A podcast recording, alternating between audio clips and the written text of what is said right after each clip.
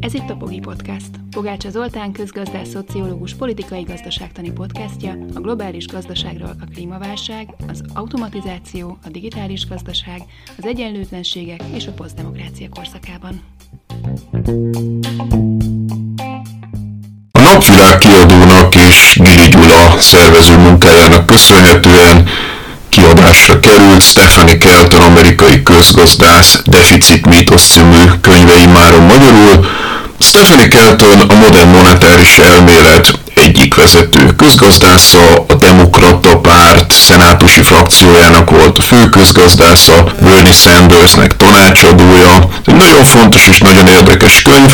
A könyvbemutatót az Andrássy Egyetemen tartottuk, és azt gondoltuk, hogy ne legyen ez egy hagyományos könyvbemutató abban az értelemben, hogy csak feldicsérjük a könyvet, hanem legyen inkább egy vita, és ezért meghívtuk Király Júliát, a Magyar Nemzeti Bank volt alelnökét, hogy képviselje a kontra álláspontot, én pedig képviseltem a pro álláspontot, egy jó hangulatú vita zajlott le, ahol a Pony Podcast hallgatói közül is hál' Istennek nagyon sokan eljöttek, ez következik most. Sajnos a hangminőség nem igazán tökéletes, bár nem szörnyű.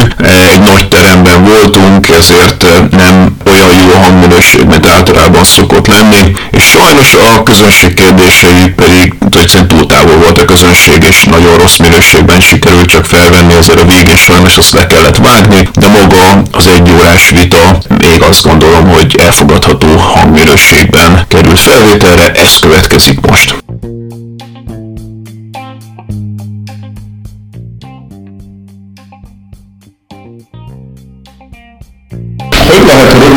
És tömören összefoglalni a modern monetáris elméletet? Onnan szoktunk, én, én mostanában azt szoktam mondani, hogyha így egy mondatban össze kell foglalni, hogy amit meg tudunk csinálni, azt meg is tudjuk finanszírozni. Tehát szerintem ennek az elméletnek a leg lényegebb mondása az az, hogy amit meg tudunk csinálni, azt meg is tudjuk finanszírozni, mint közösség.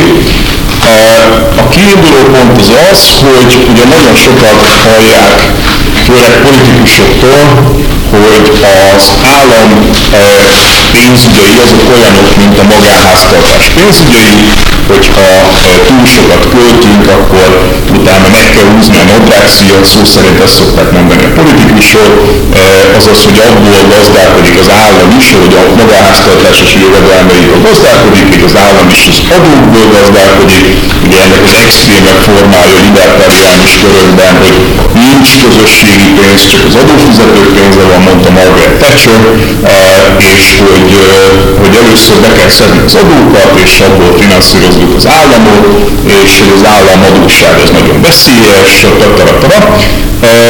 És ugye jelenleg az történik, hogy amikor államháztartási hiány van, azokból összejön egy államadóság, az állam pedig kvázi árulja az adósságát, a piacon magánszereplőknek e, e, állampapírok formájában hozammal, kamattal adja el az adósságát.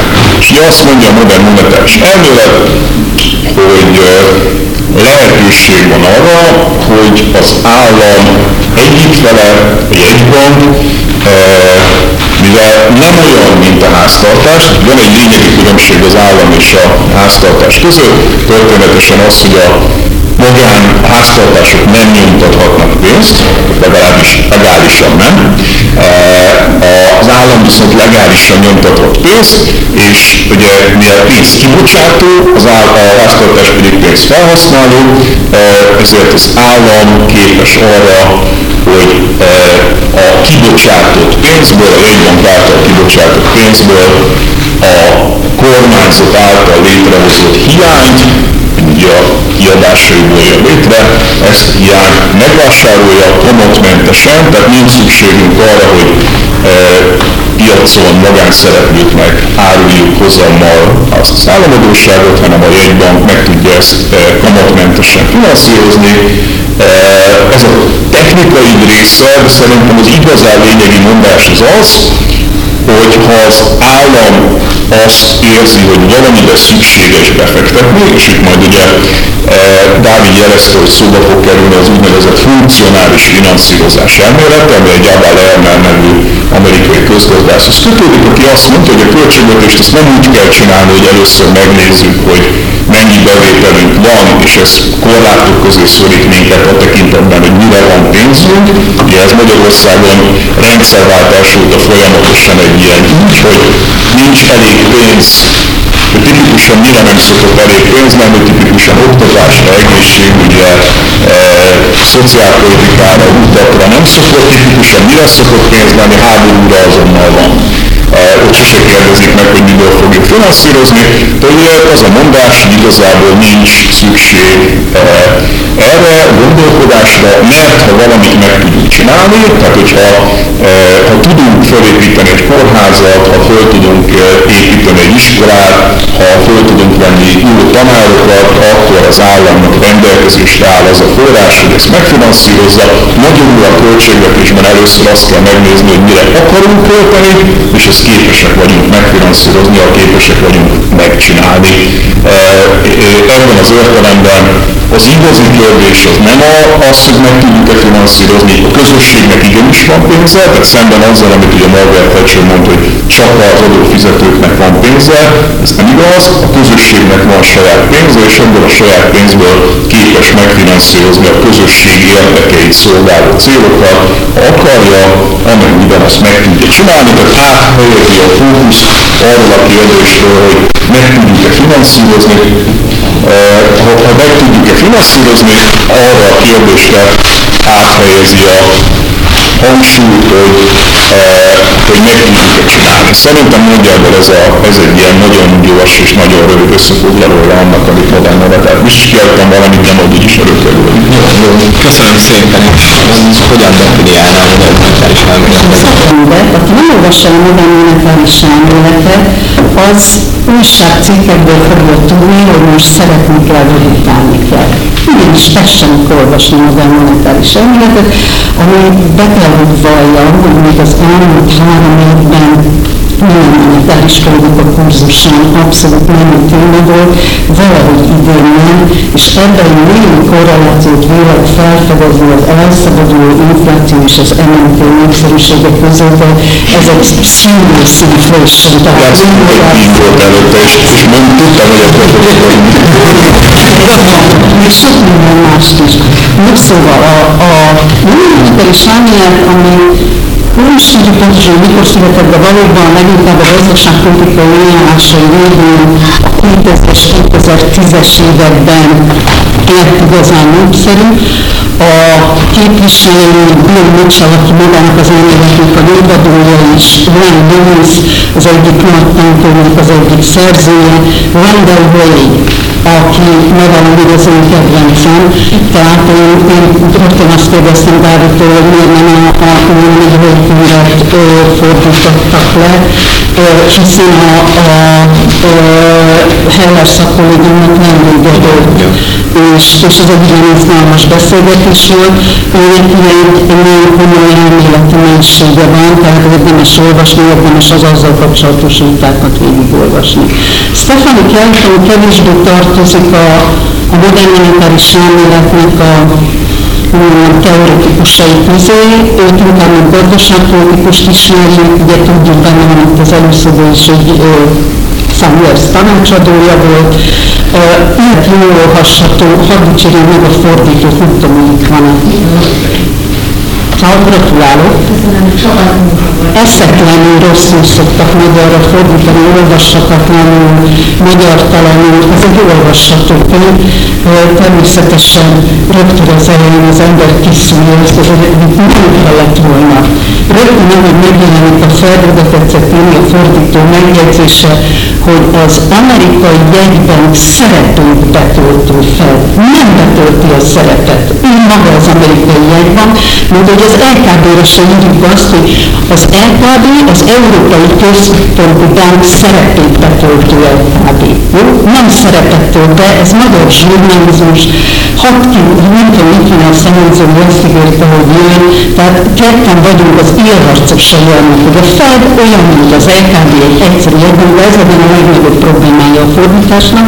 Különben amivel gondolom sokat szenvedtetek, hogy a tartalék szó legalább háromféle az angolban, magyarul az minden tartalékban nagyon ügyesen került őket, mikor mindig pontosan lehetett követni. A, ha az emeltő fő tételeiről beszélünk, akkor én nem hagynám ki azt, ami, a, ami valóban ebben a könyvben nincs benne, tehát a, a pedig nagyon jól a könyvből indított, de ami talán az emeltének az egyik legizgalmasabb része, a pénzelmélete. Nem tehát a, annyiban nem mondanám, hogy ez a pénzelméletet, mintha az MNT képviselői találták volna ki, de a pénzelméletnek bizonyos elemeseit igenis értelmesítették újra fel, és indítottak el egy új vita hullámot. Ennek az első része a kapitalizmus, a mi a pénz eredete, honnan származik a pénz. Ugye azt tanulták itt a legtöbben az egyetemen, középiskolában, hogy a pénz a cseréből, származik, és egy csereeszköz jön létre, és az az igazság, hogy a történelem is, antropológiai tanulmányok is egyre inkább azt mutatják, hogy nem, pénz nincs hatalom nélkül. Pénz azért van, mert van állam, és mert az állam azt mondja, hogy legyen pénz. Tehát én mindig, nem tudom, hogy olvasta akartam, és mire megmondani. Tehát az a, az a modern monetáris elméletnek egy elég lényeges része, hogy kell, úgy attól van pénzünk, mert van hatalom a gazdaságban, és igen, innentől kezdve ez politikai gazdaságban, és ez nagyon lényeges eleme, hiszen azt gondolom, hogy ma, aki komolyan gondolkodik a közgazdaságtanba, az politikai gazdaságtanba is gondolkodik, nem amikor múltani politikai gazdaságtanba, hanem a maiban. A másik, ami kapcsolódó, az az endogén pénzelmélet, tehát azt mondják, hogy nagyon nem mindegy, hogy csak a jegybankpénzről beszélünk, vagy a bankok pénzéről. A bankok pénze az az úgynevezett belső pénz, a jegybank pénze a külső pénz, és valójában az állításunk, hogy a bankok működése határozza meg, hogy mennyi pénz legyen a gazdaságban, ettől endogén a pénzelmélet, és ettől csúszik félre szerintük az egész, mert túl nagy önállóságot kap az a jegybank, aki valójában az állam része kéne, hogy legyen, és az állam szabályozza a tevékenységét. Az, hogy az emberi pénzelmélet alkalmazható-e ma, igazán arról nagyon mély komoly vita folyik a közgazdasági lapokban, és az, hogy ezt felelevenítette a modern monetáris elmélet, amiben én maximál, maximálisan a pártján vagyok. Ha nem lennék a pártján, nem tanítanám. Ami viszont igaz, hogy amitől népszerű lett, és amiből ismeri, az az, amivel a, a Zoltán kezdte a bevezetőjét, mi szerint a nincs igazán költségvetési korlát, az államadóság nem valós teher, a gazdaságnak csak reál korlátai vannak, amelyek korlátozzák az állam mozgásterét, és hogy mekkora ez a mozgástér, mekkora a reál, milyen van a reál gazdasági korlát, ezt a gazdaságban meglévő tartalék, slack határozza meg, nem tudnám a slacket másnak fordítani, nagyon nehéz volt ezt a szavakkal játszani, szóval ez az a tartalék, ami a gazdaságban kapacitás tartalék, erőforrás tartalék, ö, tulajdonképpen ezek a, a lényegi mondandói a, a modern monetáris elmélet, és egy picit szeretnék arra rátenni, hogy Kelton ezekből miket emel ki, és azon belül egy speciális kérdésről kicsit bővebben, ami érinti azt is, amiről Tobi beszélt. Hogy öt mítosszal kíván leszámolni. Én ebből ö, részletesebben majd a második mítosszal foglalkozom, ami azt mondja, hogy a deficit szerint a túltét. Kelton szerint, a közgazdászok szerint a deficit a túlköltekezés bizonyíték, ami szerintem nem igaz, mert az inflációt kell figyelni, az a túlköltekezés bizonyítéka. A többi mítosz, amivel ugyanúgy leszámol, a negyedik mítosz szerint a deficit kiszorítja a magánberuházást, ez kimondja, hogy nem igaz, milyen indoklás nélkül. Az ötödik mítosz, hogy az Egyesült Államok kiszolgáltatott Kínának és Japánnak. Ez egy nagyon lényeges kérdés, hogy ez valóban igaz vagy nem igaz. Valójában a dollár, mint általános nemzetközi fizetőeszköz dominanciájáról van szó, tehát az itt leírt a gazdaságpolitikai szempontból akár érdekesek is lehetnek. Az első mítosz, hogy az állam olyan, mint egy háztartás. Még szerint, hogy a többi a bevezetőbe hozzátette, hogy tartják a politikusok. Mert ha nekem bárki, akár egy elemi szintű introduction of economics, magyarul bevezetés a közgazdaságnak, a könyvet mutat, amiben az van odaírva, hogy az állam úgy működik, mint a háztartás, de tényleg, hogy többi akkor mutass meg, akkor abban a pillanatban is fölteszem a pénzem.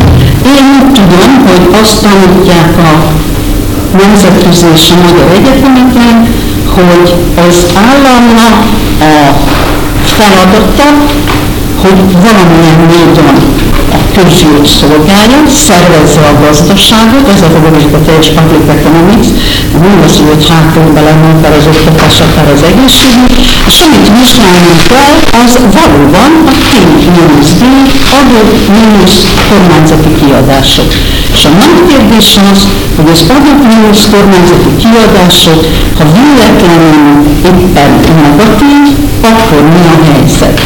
Erre a közgazdaságtannak egy külön ága épült rá, tehát a minisztérium soha nem állította azt, hogy az állam olyan, mint a háztartás, és pont annak kell lenni a bevételének, mint a kiadásnak. Gyakorlatilag így gyakorló politikusok nézeteit cáfolja, papírtigrisre lövöldözik. Az, hogy hogyan alakul a állam deficite, a mínuszé, arról pont napjainkban zajlik ismét egy nagyon élénk vita. Oliver Blanchard volt az elindítója, az Amerikai Közgazdasági Társaság tavaly ülésen tartotta bevezető előadását, ahol az alapkérdés az volt, hogy mikor nem válik exkluzívá, felrobbanóvá az így egyre halmozódó deficit. Szó sincs arról, hogy ez egy terheli a jövőt, nem terheli a jövőt, azt már a Ricardo könyv bemutatásán meg, megbeszéltük, hogy Páró Ricardo ekvivalens tételét Páró találta ki, mert Ricardo pont az ellenkezőjét írta. Tehát, hogy ez a fajta mítoszok, amik korábban tényleg voltak, és amikkel leszámolt Stefan Kelton, tessék megmutatni nekem, biztos, hogy olvastad a Blanchard, tehát mondd meg, hogy Blanchard hol téved, amikor azt mondja, hogy egy lényegi kérdés, hogy explozívvé vagy nem explozívvé válik, és hogy ebből a szempontból az Erménis G nagyobb vagy kisebb nulla a döntő kérdés. Tehát ha ezt a modellt meg tudod úgy oldani, hogy Stefani Kelton igazságát visszahozod, akkor én azonnal fölteszem a kezem. A harmadik mítosz az, az, amiről már beszéltünk, hogy a deficit a következő nemzedékeket termeli, ez ugye a, a balról féle Ricardo ekvivalencia tétel, amikor valóban kizárólag állampapírral, állam ö, hitellel finanszírozza ezt a bizonyos stimulus különbséget az állam. Hogyan lehet akkor deficitet finanszírozni, bármilyen furcsa finanszírozni kell. A probléma az, hogy nem kell finanszírozni, valójában azt állítja, hogy kell. Csak az az állítás, hogy nem állampapírral, hanem nulla kamatozású pénzzel. Azaz, bármikor monetizálni kell az államadóságot. És ez az MNP-nek a főtétele. Tehát azért nem foglalkoznak valójában az állam a államkötvényekkel, mert azt mondják, hogy ez egy kamatozó finanszírozás, amikor itt van a kezemben, ugye a sárga dollárt át tudom váltani zöld dollárra, itt van a kezemben a nulla kamatozású, amit én bocsátok ki. Miért nem? Miért nem úgy fogom fel, hogy kibocsátom ezt a nulla kamatozású adósságlevelet, és utána, amikor szükség van rá, adóban visszaszedem.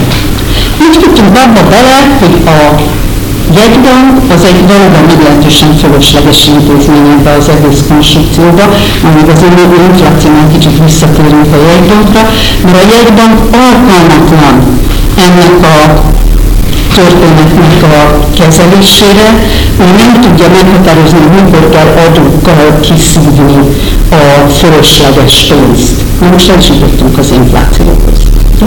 Tehát ugye a második tételező szerint a deficit a túltöltekezés bizonyítéka, állítású ez butaság, kettő szerint, mert a túltöltekezés valós bizonyítéka az infláció, mondja Kerton. És most idézeteket fogok olvasni, hogy ne azt mondják, hogy én meghamisítom a állításokat. Ebben a könyvben bemutatjuk, hogyan bizonyítja be az MNP, hogy a szövetségi kormány a kiadásai fedezéséhez nem függ az adókból vagy hitelekből származó bevételektől, és hogy a kormányzati kiadások legfontosabb korlátja az infláció. Most abban a pontban, abban a pontban, amikor azt mondja, hogy a finanszírozási kérdését nem érdekli, mert úgyis az infláció az a korlát, ami megmondja, hogy mennyivel szaladhat túl az állami kiadás az adókon, akkor nem semmivel nem ment többet, mint egy Economics 111, tehát az elemi bevezetés a közgazdaságtanba tanítás. Igen, valóban az állam által generált kereslet is sok, avagy az állam monetizált adóssága inflációs veszélyt jelent. Minden közgazdasági tanulban ez van írva. Nem léptünk túl. Mi azt mondjuk, de nem önmagában a pénz nyomtatása, hanem annak elköltése számít. Ha a kormány növelni akarja az egészségügyre, oktatásra fordított kiadásokat, előfordulhat, hogy tőlünk kell elvenni a költési jogköreinek egy részét, így akadályozza meg, hogy a saját nagyvonalú ráfordításaival felnyomja az árakat. Tehát mond? Hogy a big számít, és van inflációs hatás. Visszajutottunk oda, ami a mainstream egyik alap problémája. Most jön a csavar. Szóval mikor fordul elő ez az infláció? Ez leggyakrabban akkor fordul elő, mikor az emberek gyorsabban költenek, mint amilyen gyorsan a gazdaság új árakat és szolgáltatásokat képes előállítani. Mellétenék egy másik idézetet. Csak azt lehet elfogyasztani, amit megtermelünk. Kettő nagyjából összhangban van. A második idézetet 1985-ben az MSZMD 13. kongresszusán Kádár János mondta, mikor is beindította Magyarország fantasztikus, sikeres gyorsítási programját, vonatosan arra szóltunk ki a válságból, ami 14 milliárd nettó dolláros adóssághoz 不对，啊，rendszerváltás előtti inflációhoz és teljes gazdasági összeomláshoz vezetett. Tehát sikerrel kipróbáltuk, úgyhogy legalább arra hallgassunk rendre végre, aki felhívja a figyelmet, hogy mindaz, amit az MNT elmond, fejlődő országokban nem alkalmazandó. Mi kipróbáltuk, valóban nem alkalmazandó. Mint kísérleti laboratórium, Toki Trónál nyugodtan alkalmazzák. Na szóval folytatja, most akkor visszatérünk Eltonhoz, minden gazdaságnak megvan a maga belső sebességhatára. És ezzel vége is a dolognak. Erről egy szót nem szól, hogy hol ez a sebességhatár, ki határozza meg, milyen módon. Ha a kormány túl sokat próbál költeni, egy olyan gazdaságban, ami eleve teljes sebességgel működik, fel fog gyorsulni az infláció. Ez a, ezt nevezném olyan jó sebesség mítoszának, amit onnan lehet tudni, hogy jó sebességgel halad, hogy úgymond van még slack tartalék a gazdaságban. Ugyanakkor ennek a uh, slacknek, tartaléknak a meghatározásával adós marad, legyünk őszinték nem csak keltő, hanem teljesen MNT. Az MNT-nek a legfőbb problémája, hogy egy nem koherens elmélet, hogy alapvetően mérlekazonosságokat próbál felírni, amiből nincs magatartási modell és nincs konzisztens modell.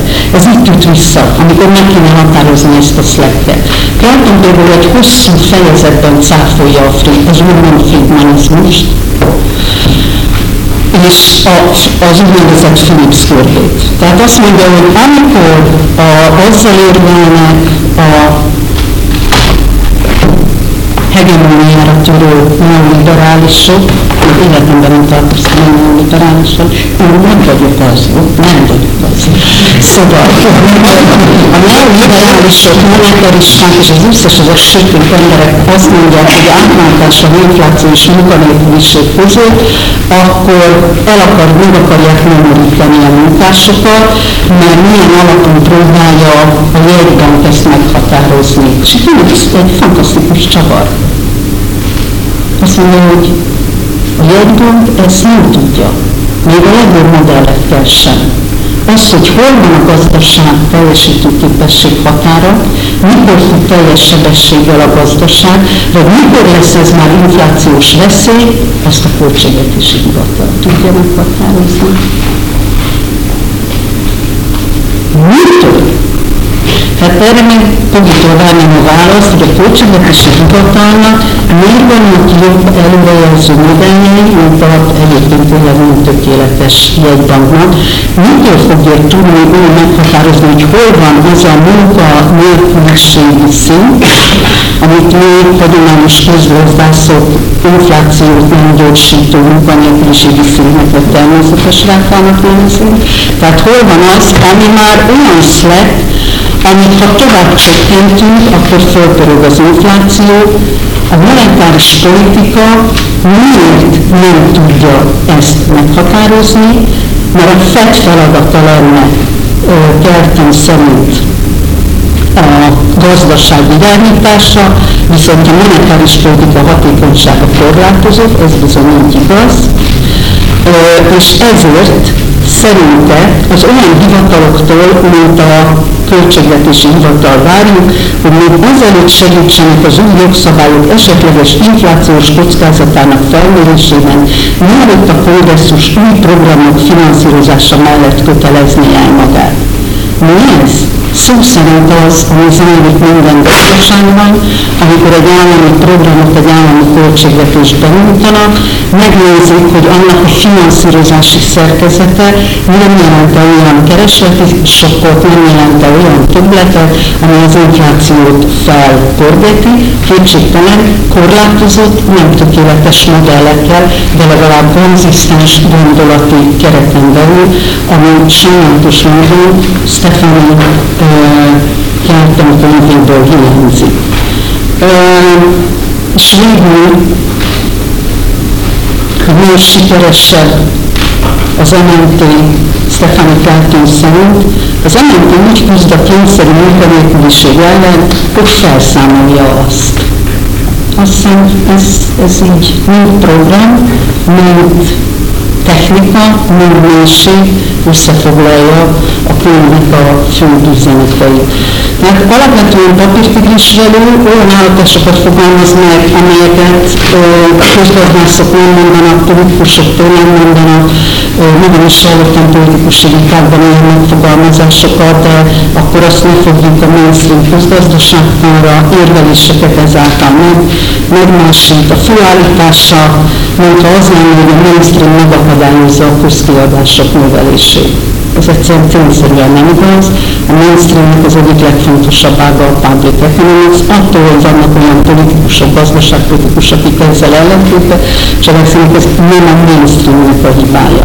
Tehát, tehát mi, a modern monetáris elmélet egésze azért nem tükrözi jogok vonóját, de ugye Kenneth Rogoff, az egyik legjelentősebb amerikai közgazdász, amikor megkérdezték tőle, hogy mi a modern monetáris elmélet, szerintem ezt a könyvet éppen olvasta, és azt mondta, hogy hát, egy probléma van vele, nem modern, nem monetáris, és nem elmélet.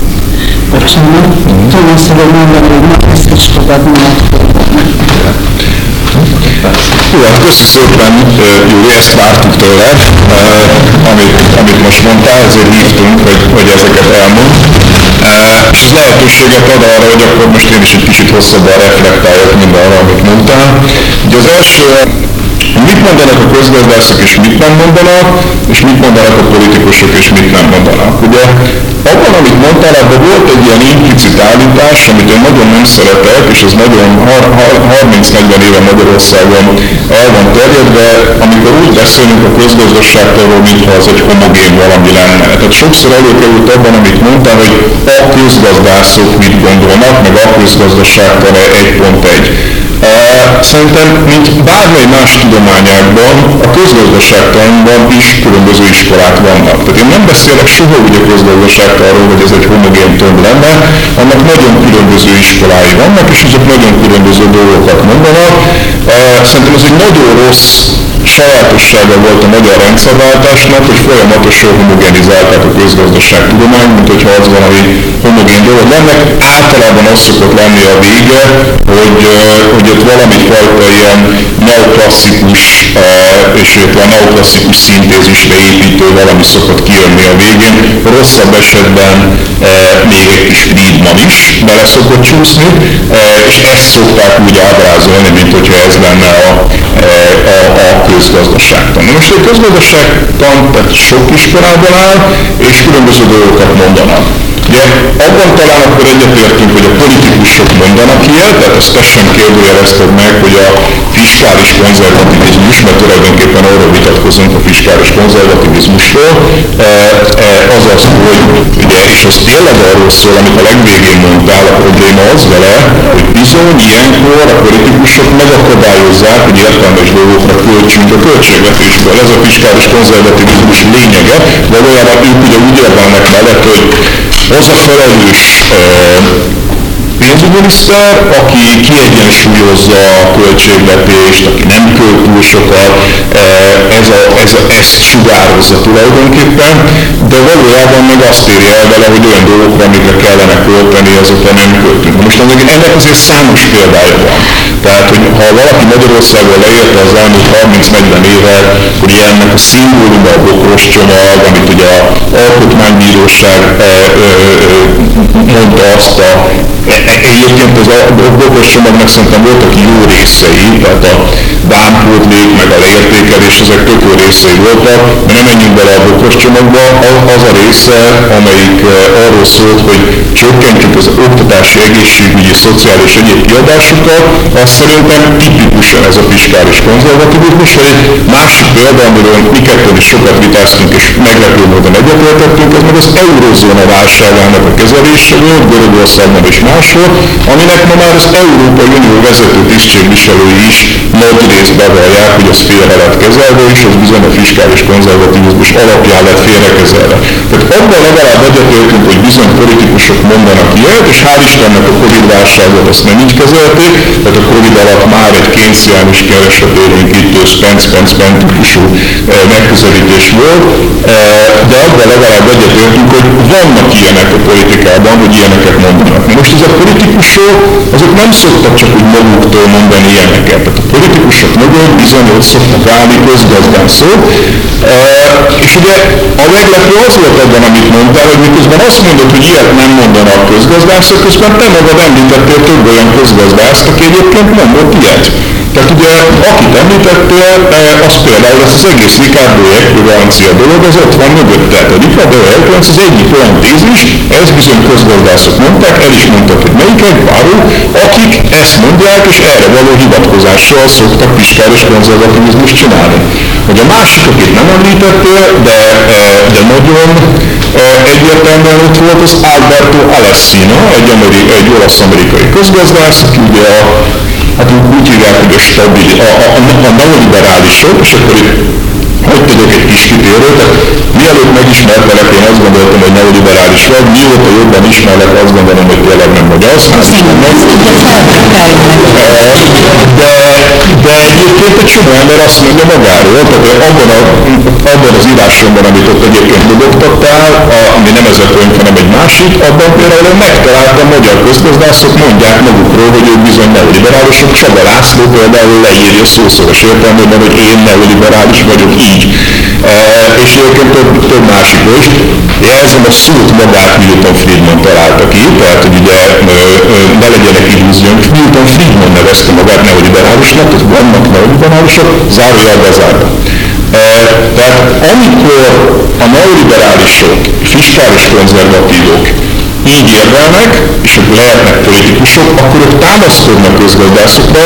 A másik ilyen elmélet az bizony Alberto Alessina. És Alberto Alessina stabilizációs elmélete, ők ugye úgy beszélnek erről, hogy stabilizáció történik, a túlköltekezéssel szembeni stabilizáció, akkor ők szó szerint lehivatkozzák Alberto Alessinát, meg lehivatkozzák a Ricardo ekvivalenciát. Tehát igenis ott vannak közgazdasági elméletek, amelyek nem igaz, hogy nincsenek, lehet, hogy ezeket nem a közgazdaságtan 1.0-ás tankönyvben találod meg, ami azért egy bevezető anyag, de ennél bonyolultabb közgazdasági írásokra hivatkoznak rendszeresen e, fiskális konzervativizmus csináló politikusok. Tehát nem igaz az szerintem, hogy papírtípussára harcolna az MNT, ezek létező elméletek, amelyekre hivatkoznak. És a harmadik, amit te is említettél, ugye Rodolfot említetted, na a harmadik, amit elképesztő sokat hivatkoznak, ez a Reinhard Rodolf szerző párosnak, nem a könyve, mert a könyv az jó, hanem volt egy tanulmányuk, ami bebizonyította,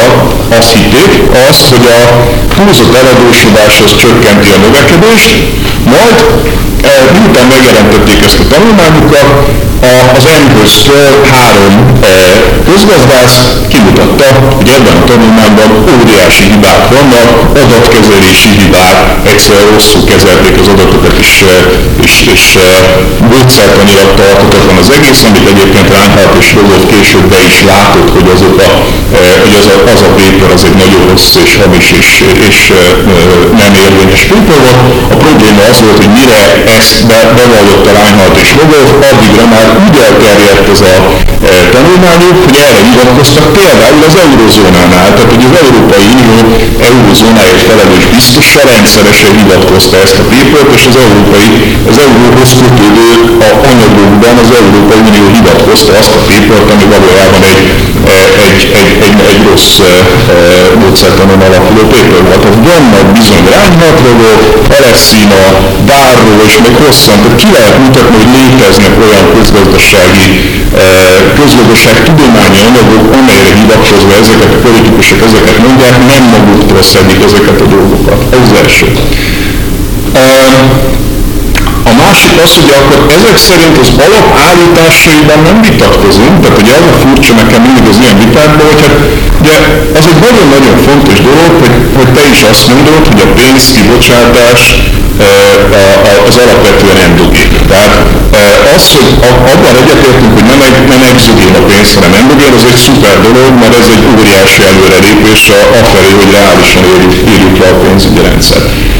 Nyilván abban is egyetértünk, hogy az állam a pénznek kibocsátója, te magad mondtad, hogy ugye ezzel senki nem vitatkozik, de ugye, de ugye, és ugye ebben az értelemben nem olyan, mint a háztartás. De azért én nagyon megkérdeznék még akár közgazdaságtudomány hallgató, vagy ott végzett embereket is, hogy biztos, hogy így gondolják-e, vagy nem.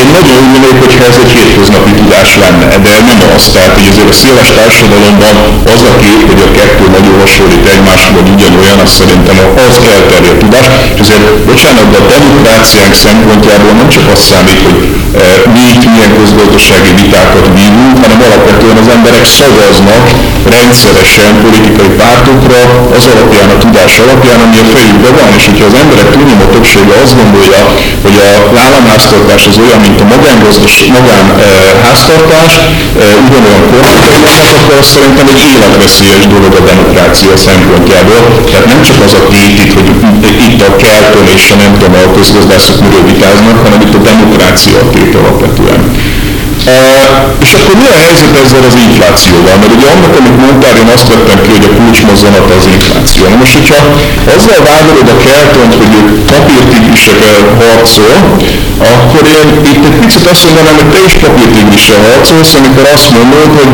na de hát akkor a kelton is bemutatja, hogy már pedig inflációs nyomás van soha nem mondta semmelyik emeltős, hogy, hogy, hogy ne lenne inflációs nyomás. Tehát, hogy ezt mindenki teljesen világosan látja, hogy természetesen van inflációs nyomás. Alapvetően nagyon egyszerű dolog. Van egy pénzmennyiség, és van egy reálgazdaság. Ha növeljük a pénzmennyiséget, de nem nő a reália, akkor a infláció lesz. Ez teljesen világosan elismeri az MNT. Csak azt mondja, hogy az a feltételezés, és ugye az az, amit hétköznapi e, közgazdaságtani oktatásokban e, a pénz mennyiségi elméleteként szoktak nevezni, vagy ugye e, pénzillúzióként szokták tanítani ezt a dolgot. Ebben mindig ott van az az alapfeltételezés, hogy nem fog nőni a kibocsátás két alapfeltételezés van, a másik meg az, hogy a pénzforgási sebessége az nem változik.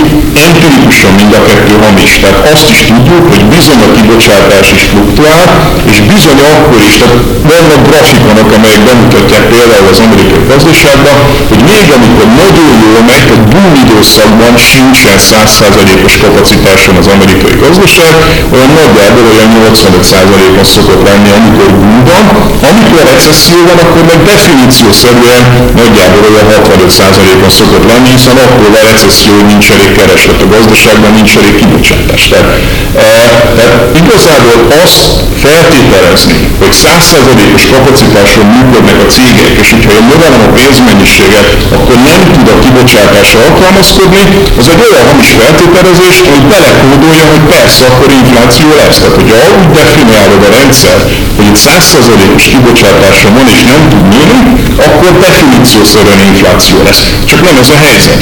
Az a helyzet, hogy a gazdaság nincsen 100%-on, és én azt szoktam mondani egy kicsit vicceskedve, hogy aki azt gondolja, hogy egy kapitalista cég nem ad el többet, hogyha több kereslet lesz, az nem hisz a kapitalizmusban.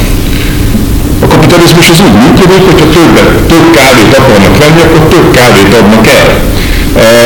Ez a helyzet a cégek alkalmazkodnak és növelik a kibocsátásokat, építenek, ha kell, magasság, könnyű szerkezetű hogy hívják ezeket ilyen telephelyeket, két hét alatt föl lehet építeni. Tehát nem arról, az, ez, a, ez a pénzmennyiség elmélete, az a Weiss Manfrednak a e, gyárára volt igaz annak idején, amit 10 év alatt kellett fölépíteni, és 10 év után átadták, mert ez egy olyan lassú folyamat volt, nehéz ipar. Mai világban pontosan tudjuk, hogy ha karácsonykor rohan van, akkor hirtelen háromszor annyi árfon gyártanak Shenzhenben, mert ennyire rugalmas a gazdaság. Tehát nincs szó arról, hogy nem tudnak több kibocsátást e, jönni, ha egyébként több kereslet van. Tehát az infláció senki nem mondja, hogy adott esetben ne lehet inflációs nyomás. A kérdés az, hogy tud-e a kibocsátás alkalmazkodni. És ezért mondtam a bevezetőben, hogy az igazi fókusz, amit az MNP csinál, átteszi a hangsúlyt a monetáris politikáról a reáliára. Tehát azt mondja, hogy nem az a kérdés, hogy meg tudjuk-e finanszírozni, hanem az a kérdés, hogy ezt a kibocsátást létre tudjuk-e hozni, vagy nem. És ebből a szempontból mondok egy példát. Szerintem nagyon jól illusztrálható a következővel. Ez egy valódi probléma a mai világban, ahol élünk. Ma mindenki tudja, építünk rengeteg stadiont. Építőipar kapacitásait lefoglalja az, hogy építünk stadiont, amiről eléggé sejtetjük, hogy azok értelmetlen dolgok nagy részt. Viszont óriási szükség lenne arra, hogy épületeket újra szigeteljünk. A magyar épületállomány borzalmas abból a szempontból, hogy azt szokták mondani hozzáértők, hogy 40%-a annak, amit fűtünk, az egy az egybe rögtön kimegy a falakon keresztül, meg az ablakokon keresztül. Tehát mindenki tudja, középületeket, magánépületeket újra kéne szigetelni. Ha ez igaz, akkor csinálhatnánk egy programot, ahol újra szigeteljük nagyon gyorsan a magyar épületállományt, ez rettentő sok megtakarítással járna, kevesebb energiát kéne importálnunk, az oroszoktól meg mindenhonnan, óriási megtakarításokkal járna energiába, csökkenne az embereknek a költsége, amit fűtésre költenek, fölvenne embereket, és akkor itt ugye reflektálok arra, hogy azt mondod, hogy az MNT megszünteti a munkanélküliséget, föl lehet venni embereket, akik ezzel foglalkoznak, Ugye azt, azt mondja sokszor az MNT, hogy mi az optimális munkanélküliségi szint. És az a válasza, hogy ugyanaz az optimális munkanélküliségi szint, mint az optimális analfabetizmus. Mi az optimális analfabetizmus? Nulla. Mi az optimális munkanélküliség? Nulla. Nem kettő, nem három, nem négy, hanem az, hogyha senki nincsen munkanélkül. Föl tudunk venni embereket, hogy takarozzanak házakat és, és mélyszigetelést csináljanak? Föl tudunk venni. Meg tudjuk finanszírozni? Meg tudjuk finanszírozni. Az állam, közösség képes arra, hogy a saját pénzéből ezt megcsinálja, és ráadásul jó befektetés. Mindenki tudja, hogy megtérülő befektetés, értelmes beruházás, munkahelyeket teremt, megélhetést teremt. meg tudjuk csinálni? Miért nem tudnánk megcsinálni? Magyarország van azon a technológiai szinten, hogy épületszigeteléseket meg tudjon csinálni. Lehet ebből infláció? Már hogy ne lehetne. Hiszen már az építőipar kapacitásainak jelentős része le van kötve stadionok építésére. Mit kell csinálni? És itt van a válasz arra, hogy miért a költségvetési hivatal látja át igazából az inflációt, mert a költségvetési hivatal az, ami azt mondja ezen a ponton, hogy ja, bocs, akkor kevesebb stadiont fogunk építeni. És ezt nem az állam csinálja, tehát mivel valaki azt gondolná, és ezért hamis a Kádár rendszer, mert itt nem arról van szó, hogy az állam fog itt épületszigeteléseket csinálni, ezt magáncégek csinálják. Az állam csak megfinanszíroz, de magánvállalkozások, magánemberekkel fogják újra szigetelni Magyarországot. És hogyha az van, hogy az épül, a, a, a, megint csak pénzmennyiség, kapacitás. Hogyha az a helyzet, hogy a, e, az építőipar kapacitásai le vannak kötve, és ide beérkező pénzmennyiség inflációt gerjesztene, akkor erre az a válasz első körben, az a válasz, hogy akkor nem fogunk stadionokat építeni, amúgy se kéne, mert ez egy értelmetlen beruházás, és akkor arra az építőipar kapacitásai arra fordítsuk, ami értelmes, és akkor csökkenni fog az infláció. Hogyha ezután is magasnak találjuk az inflációt, akkor lassabb ütemben csináljuk az épületszigeteléseket. De nem ez az igazi kérdés, nem a finanszírozás a kérdés. A kérdés az az, hogy létre tudunk-e hozni Magyarországon olyan kapacitásokat, amelyel újra tudjuk szigetelni az országot. És én erre azt mondom, hogy ameddig az a kérdés merül fel folyamatosan, hogy van-e erre pénzünk, addig soha nem merül fel az igazi kérdés, és az igazi kérdés az az, hogy meg tudjuk-e csinálni.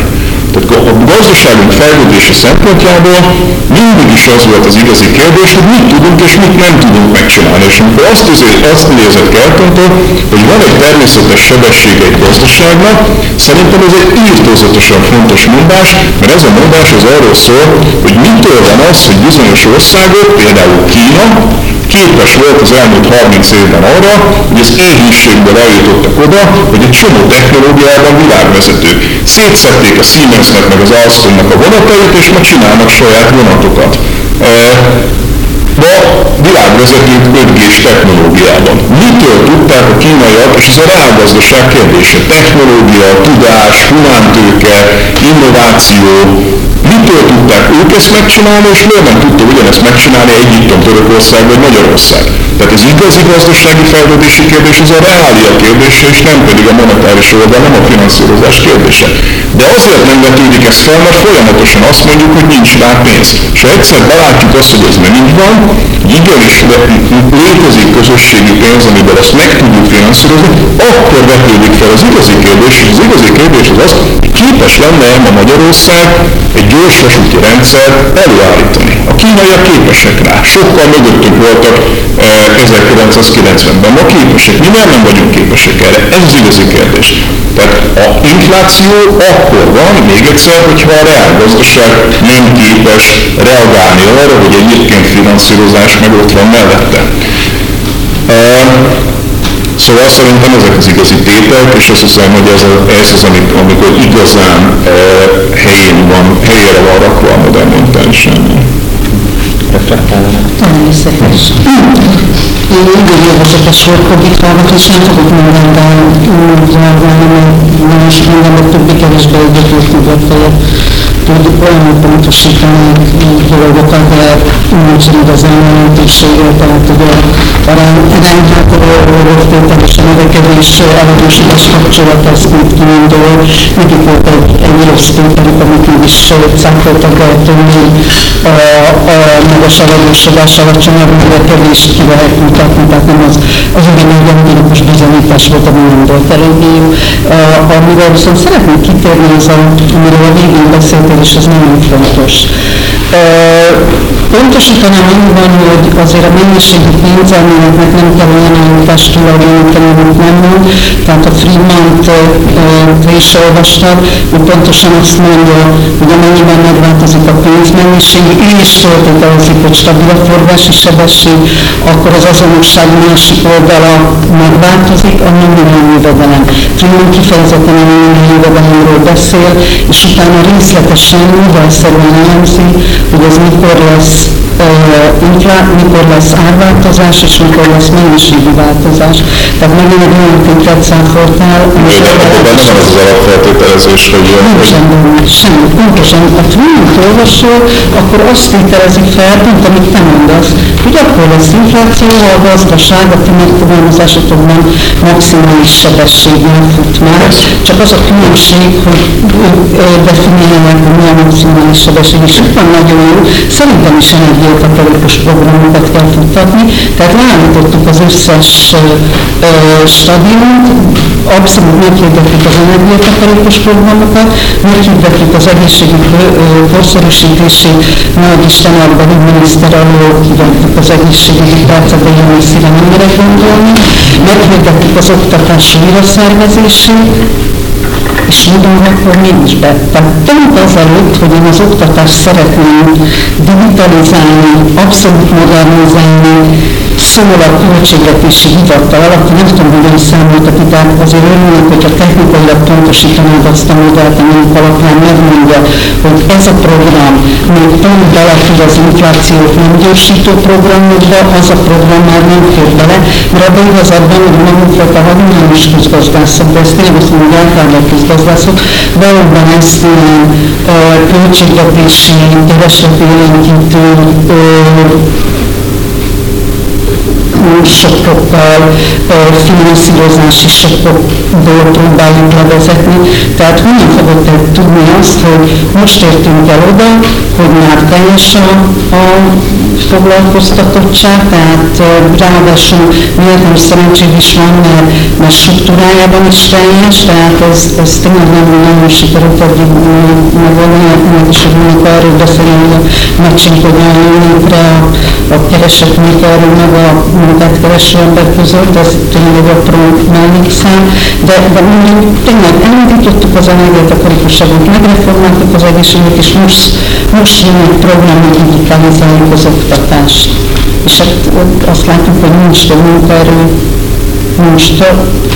Miért szegény oktatás maradjon meg? És én azt, azt gondolom, hogy a költségvetés összeállítása úgy megülő küzdenek tárcák, és van olyan program, ami belefér, van, amilyen nem. Ez nem monetáris kérdés, a projektben nincs ott. Ez költségvetési kérdés. De utána, hogy ezt meg kell finanszírozni, az vagy, vagy ilyen módon, vagy olyan módon finanszírozom, meg is mondjuk ez a tényleg az infláció. Válaszolni? Hát én Oké. Három dolog. Az első az, a, hogy a rányhatrogofon kívül is bebizonyítható az, hogy a magas eladósodottság az növekedési áldozattal jár, vagy veszélyes. Nem tudom, de vannak olyan Vannak olyan péperek, persze mindenfajta péperek vannak, ez a szép hatás, közgazdaság mindenre és mindenki az ellentétére vannak péperek. De hát ugye erre szokta az MNT mondani mindig Japán. Tehát a legjobb példa Japán, és ez azért hangozzon eleve a könyvben mutató, mert szerintem ez iszonyatosan érdekes, hogyha valaki meg akar ismerkedni eh, a, a modern monetáris elmélettel, akkor nézze meg, hogy mi történik Japánban. Ugye Magyarországon van egy ilyen 80 körüli eh, GDP arányos eh, államadóságunk, ezt korábban magasnak tartottuk, most átlagosnak tartjuk, mert fölzárkoztak hozzánk a többiek, nem azért, mert nálunk csökkent volna, hanem mert fölzárkoztak a többi ország, és most átlagosnak tartjuk. Görögországban olyan 180-190 környékén volt, amikor utoljára néztem, azt már nagyon magasnak tartjuk, és hát egy ilyen e, hagyományos megközelítésben, hogyha nagyon magas az állam akkor ugye az e, azzal járna, hogy iszonyatosan kockázatos az, az ország, és nagyon magasnak kéne lennie az újrafinanszírozási rátájának. Ugye az újrafinanszírozási ráta az az, hogy az államnak bizonyos adósságai lejárnak, újat vesz fel, mekkora hozammal képes kibocsátani állampapírokat. Ennek nagyon magasnak kéne lennie. Japán államadósága a GDP-nek 245%-a az brutál sok. Tehát, hogy az a magyarnak sokszorosa, de még a görögnél is jóval magasabb. Ugye a hagyományos megközelítés szerint itt a japán újrafinanszírozási rátának az egekbe kéne lennie. Hol van a japán újrafinanszírozási ráta? Hosszú-hosszú idő óta nulla közelben és nagyon sokszor negatív. Nulla közelés negatív. Egy elméletileg a hagyományos megközelítés szerint, hogyha az igaz lenne, az államadóság rendkívül problémás dolog lenne, akkor ez egy, az egy elképesztően kockázatos ország. Akkor itt 245 százalékos GDP arányos államadóság mellett szerintem 30 százalékos hozam lenne reális nagyjából. Itt viszont egy persze engem is utána nem, nem felejtsen visszatérni az energiatakarékossági programra. Hát pont ez az, amire azt mondom, hogy hol van ilyen? Tehát azért kértelek, hogy értelmezte a Blanchard cikket. A felrobbanó, a kétféle államadóság veszélyes, az egyik a felrobbanó államadóság, a másik a nem saját denominált. Japánnak nincs nem saját valutában denominált államadóság, mert volna. Ezért tud az Egyesült Államok is hatalmas államadóságot tartani, hiszen rezervkarencia van. De Isten nincs, hogy Magyarország beleszaladjon egy ilyen eladósodásba, ugyanis bármilyen furcsa, és, és én örülök, ha meg tudnám mutatni, Magyarország akkor nem tud a külső eladósodásba belefutni, de jelenleg éppen futunk bele. Tehát az egyik, akinek nem van és külső eladósodásba fut, a Japán egyébként pozitív vízmérleggel rendelkezik, a másik pedig, hogy mikor nevezünk fenntarthatatlannak egy államadóságot, amikor az exkluzív, tehát az gép hol van, és a japánoknál ez most már nagyon lámosan olyan, hogy persze, hogy egy fenntartható, kimutatható a bánság modellel. Nagyon, nem, nem, nem, nagyon fontos, ezek nagyon fontos viták. Hát, az első dolog, amit e, itt tényleg le kell szögezni, és ebben egyet fogunk érteni, amikor államadóságról beszélünk, akkor hazai pénznemben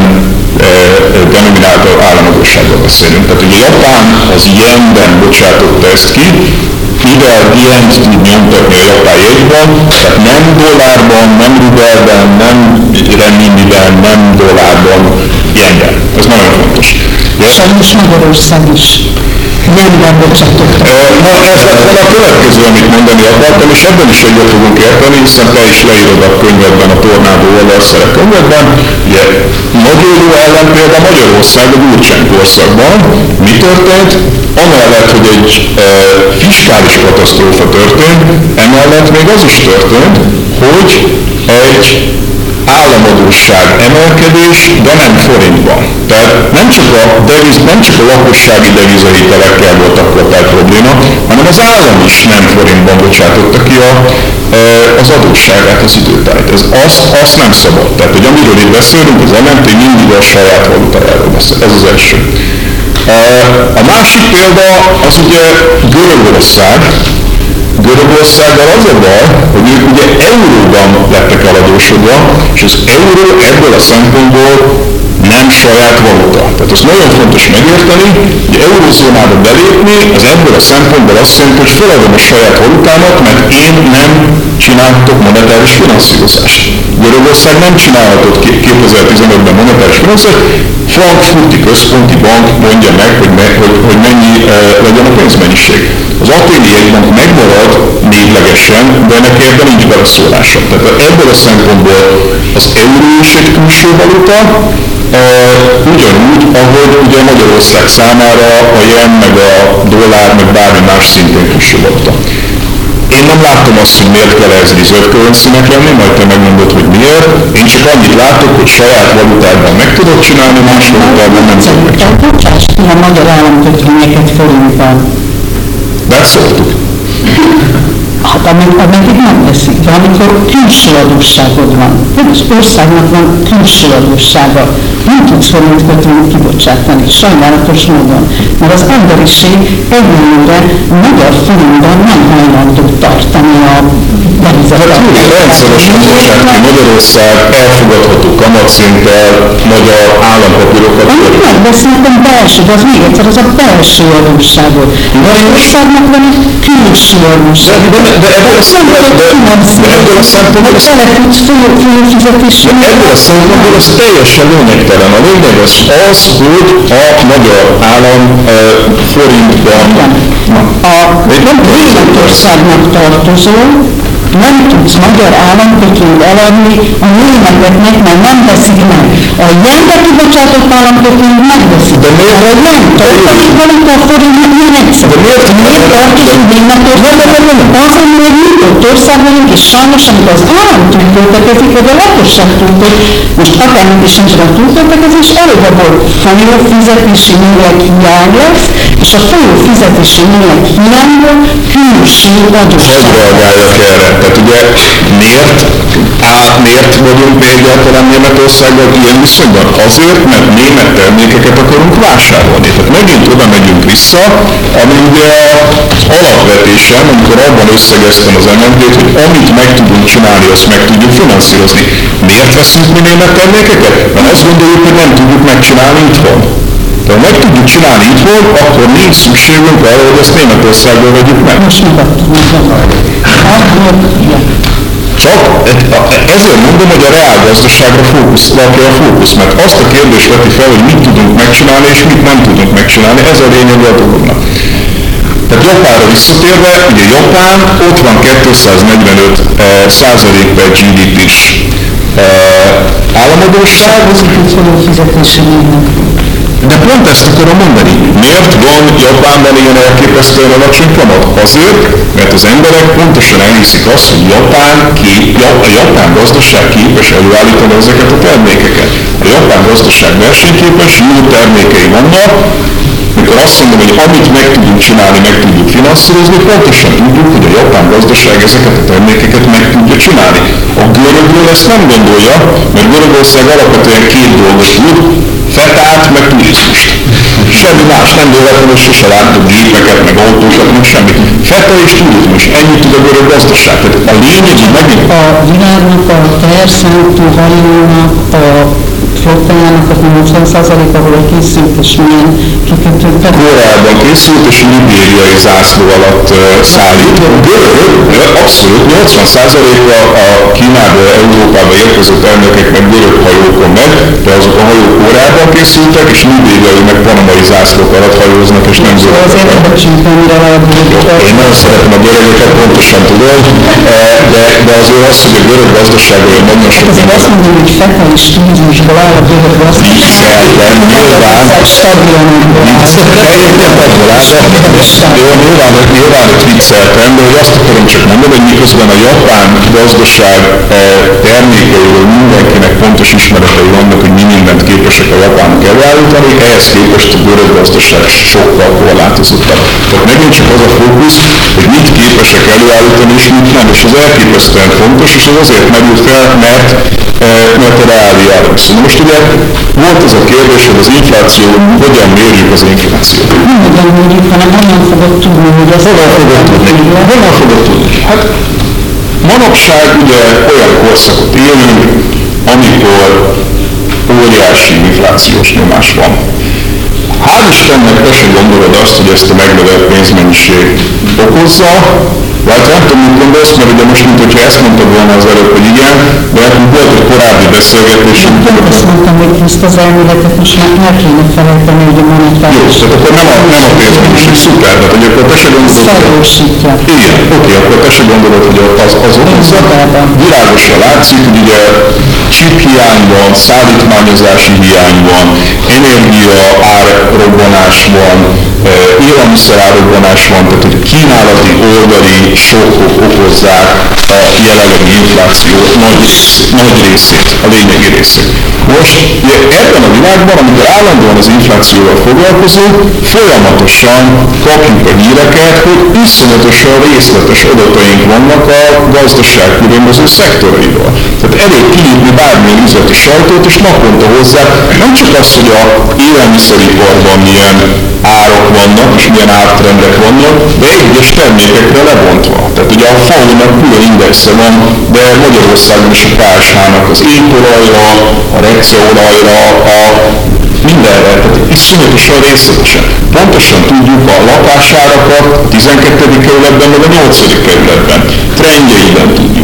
Tudjuk, hogy hány lakás épül. Föl kell menni a KSH oldalára, és tudjuk, hogy hol, mennyi, milyen minőségű lakás. Tehát egy olyan gazdaságban, ahol számítógépek vannak, és internet van, és ilyen részletességű adataink vannak arról, hogy volumenben milyen kibocsátás van, és pénzben milyen inflációs nyomás van, szerintem egyáltalán nem probléma azt mondani, hogy pontosan monitorozzuk az inflációs trendeket, és pontosan tudjuk, hogy mi az, amiből egy kicsit visszaveszünk, vagy elveszünk, akkor, hogyha látjuk az inflációs trendeket. Tehát én ezt egyáltalán nem érzem egy problémának abban a világban, ahol up-to-date módon heti szinten mérjük a különböző termékeknek az inflációs trendjeit. Én ezt, én, én ezt egyáltalán nem, nem látom egy kritikus pontnak, hogy ez kapcsolatban nekünk bármi lenne.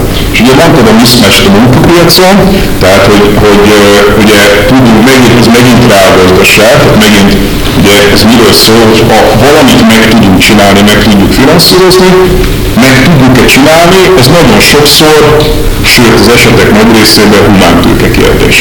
Tehát Magyarországnak is az a problémája, hogy egy csomó mindent nem tudunk megcsinálni, mert mindenki tudja, hogy pocsék az oktatási rendszerünk, pocsék a szakképzési rendszerünk, stb. Tudom, mi az igazi kérdés? Az az igazi kérdés, hogy tudunk-e olyan oktatási rendszert, szakképzést, átképzést csinálni, ami ki tudja elégíteni a gazdaságnak ezeket a szükségleteit. Meg tudják ezt máshogy csinálni? Meg tudják csinálni. És ez erről szól eh, Hollandia, Belgium, Skandinávia, Ausztria,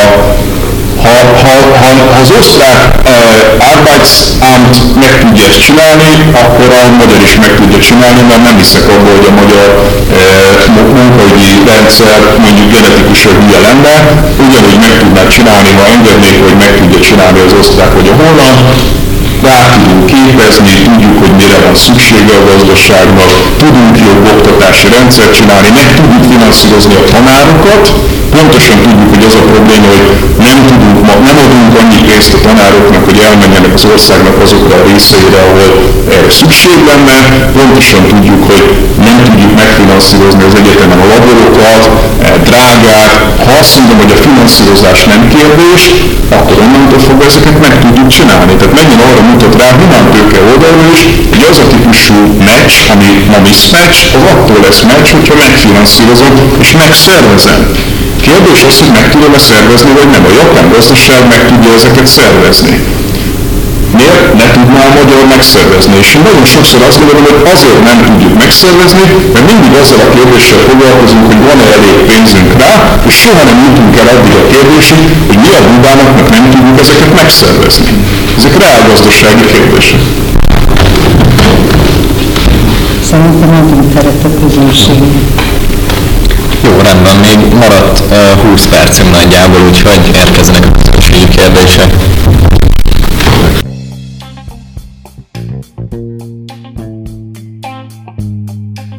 Ez volt ma a Pogi Podcast. Ha vitába szállnál az elhangzottakkal, vagy témát javasolnál, keresd a Pogi blog oldalt a Facebookon. Ha támogatnád a podcastot, azt a www.patreon.com per Pogi Podcast oldalon teheted meg. Köszönjük! Ez a műsor a Béton közösség tagja.